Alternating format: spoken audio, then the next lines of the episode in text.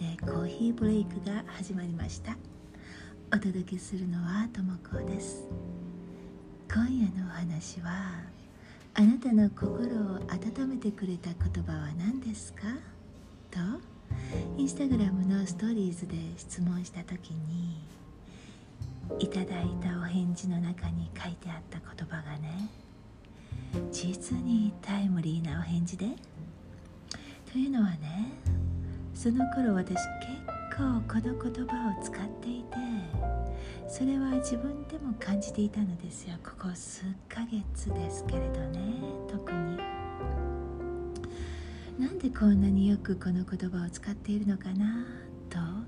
ぼんやり考えていた頃だったので、それですぐにメッセージを送って聞いてみたのですね。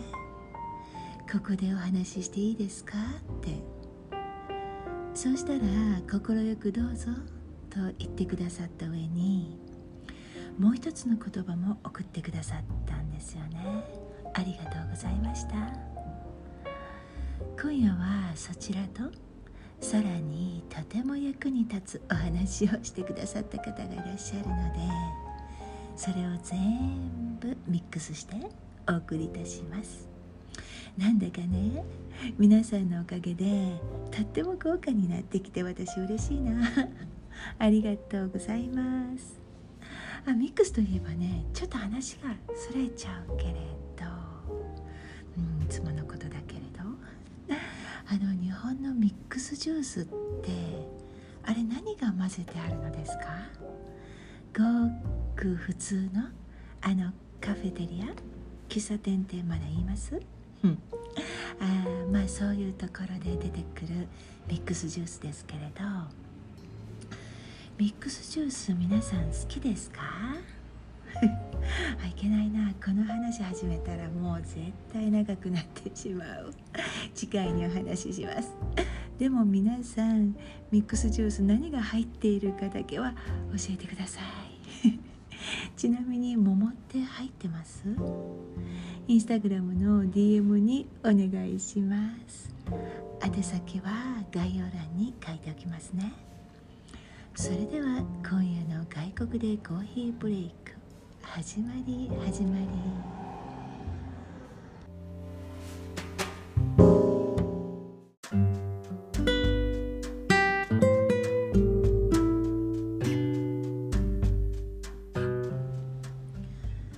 あなたの心を温めてくれた言葉は何ですか？皆さんならどんな言葉になります？私ね、言い出したらキリがないくらいあります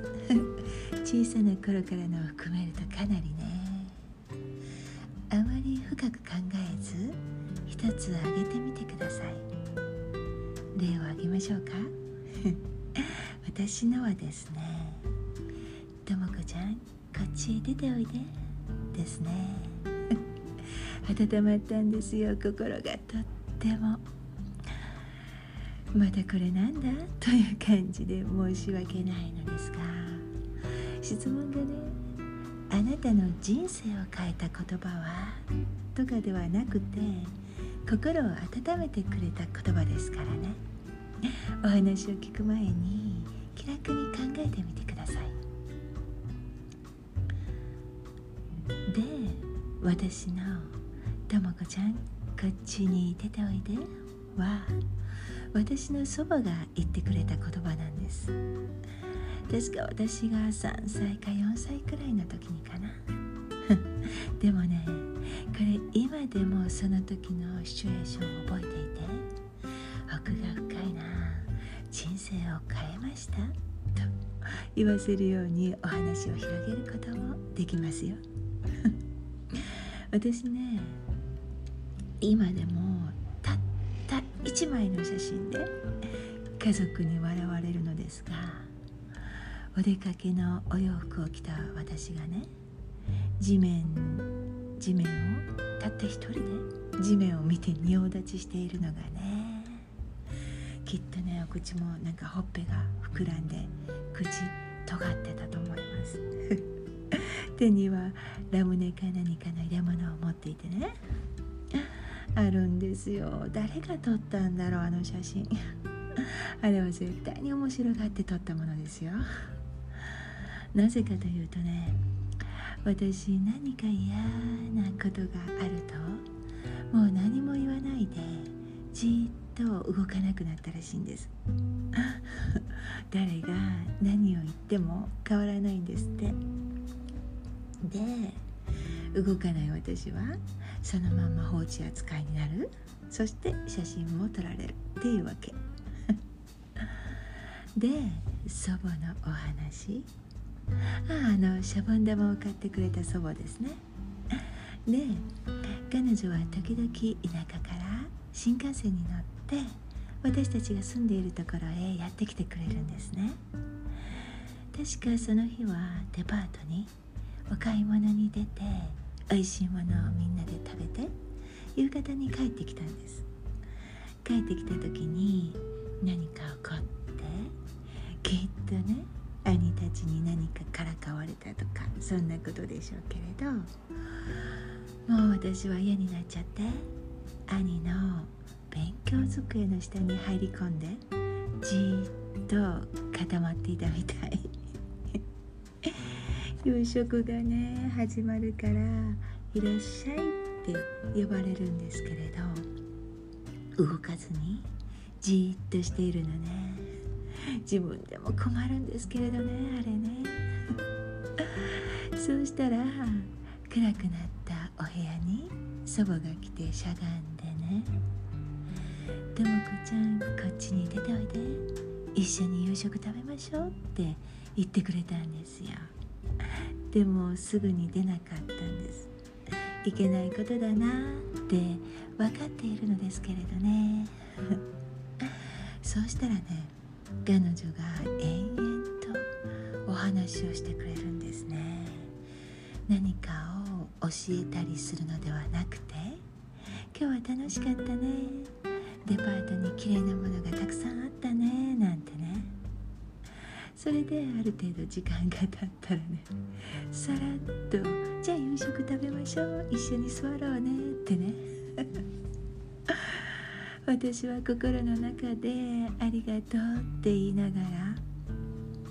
ら、そしてごめんねともね。テーブルに着くとみんなが待ってくれていたんですよね、お食事せずに。それでごめんなさい、いただきますって言うと、何事もなかったように夕食が始まるという。ああ、すごい人でしたね、祖母は。こういうことってあるでしょ。皆さんどうですか？自分がそうだったり、または妹さんとか弟さんとかね。今でも私が思い出すのは、あの時私本当に助かったんですよ。だんだん暗くなっていくお部屋に家族中の笑い声や夕食の美味しそうな香りが届いて、祖母が机の下から私を解放してくれてね。で、その思いは何十年も経ったのに今も私の心に残っているんですよね。ありがとうという言葉がくるくると頭の中を回り、温かな血が体の中を巡っていて、ああ、おばあちゃんが大好きってね。さて、時は経ち、質問のお返事をくださった方はInstagramに写真を投稿なさっているフォトグラファーで、その写真がね、私のぼんやりした何ですかこれはというのではなくって、まさに写真家の方の作品で、何が言いたいのかがきちんと伝わってくるんです。私がすごいなって思うのは、キャプションがないんですよ。ハッシュタグだけでね、潔いなって思いました。自然や夜景がもう美しくって、私はその夜景の鋭い、でも温かさを持った私がイメージしている星のような光やしっとりと濡れた自然の中の緑が、黄色が、オレンジが、赤が、青が、ギャラリーの中で調和を保ってバランスよく配置されていて、まさにギャラリーという言葉がぴったり。そんな方の心を温めてくれた言葉を聞いてみてください。あなたの心を温めてくれた言葉は何ですか？ありがとう、感謝されるほど必要とされていると喜びがあります。自分はありがとうとごめんなさいを大事にしています。祖父にありがとうとごめんなさいをちゃんと言える人間になれとよく言われました。ありがとうは質問に書いた通り、ごめんなさいは大切に思ってもらっているから謝る。申し訳ないと思ってもらえるわけですから、どちらも生きていく上で大切にしている言葉です。いかがですか？私実はこのお話をすぐにできなかったんですね。私が何か言ってしまうと、ハッシュタグだけで十分なこの澄んだ言葉に余計なキャプションがついてしまうような、それで少し温めて、私の心がもういいよって言ったらお話ししようかなって考えていたんです。そしてやっぱりこのお話には敬意を込めて、私の言葉なしで皆さんがそれぞれの解釈を楽しみながら、このお話の美を感じてくださったらいいなって思います。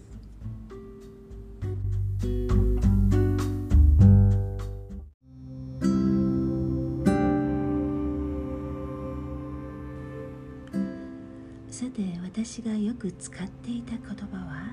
ありがとうです。最近いろいろとやりたいことがあって、一人では絶対にできないことを教えてくださる方がたくさんいらして、その度にありがとうって言ったり、心の中で思ったりしています。毎日いろんな方に助けてもらっている感じ。今日は最後に嬉しいお話を。エピソード7の過去のあなたに向かって頑張れでお話しさせていただいたリスナーさんから、エピソード6のアーティストとして活躍するために必要なことで質問を送ってくださった口なしさんと、同じようにわからないことがあって困っているすべての絵描きさんに役立つお話とメッセージを送ってくださいました。お二人ともとっても魅力的な方なので、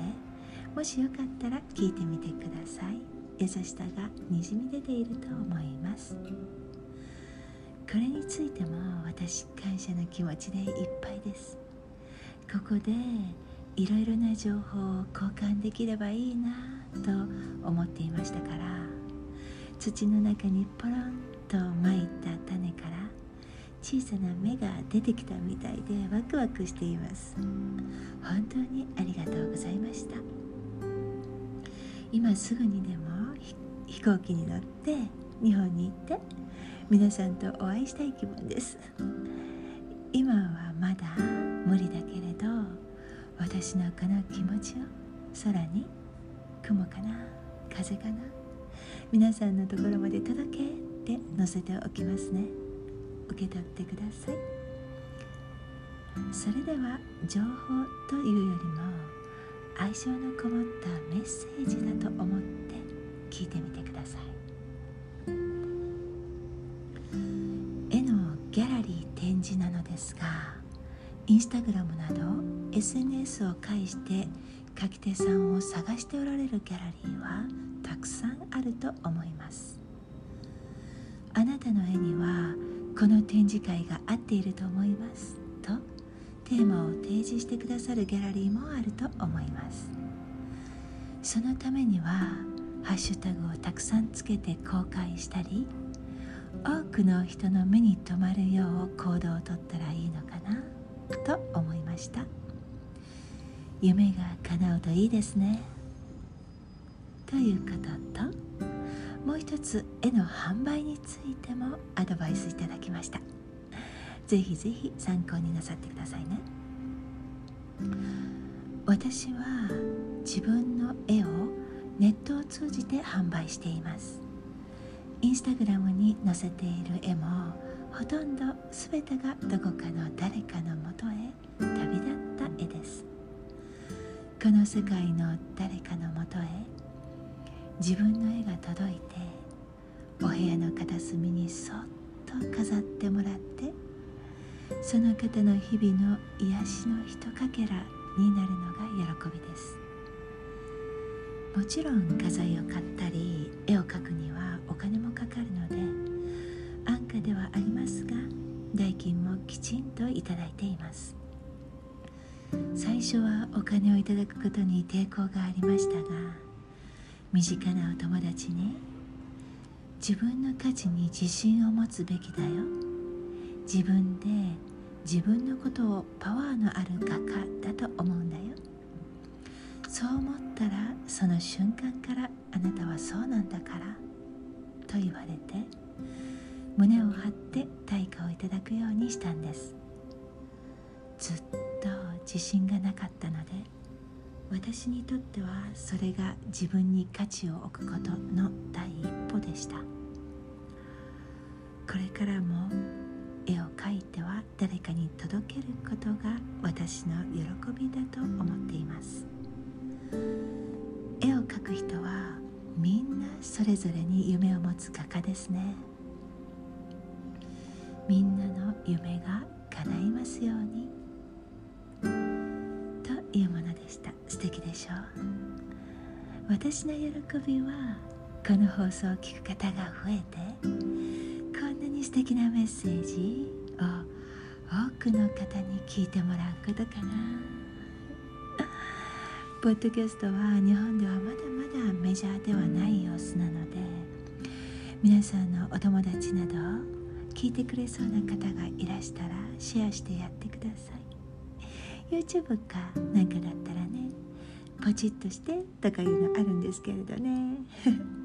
これポチ欄がなくってさて今日もそろそろ皆さんとお別れ、次回は音楽のお話をできればと構想中です。楽しみにしていてください。では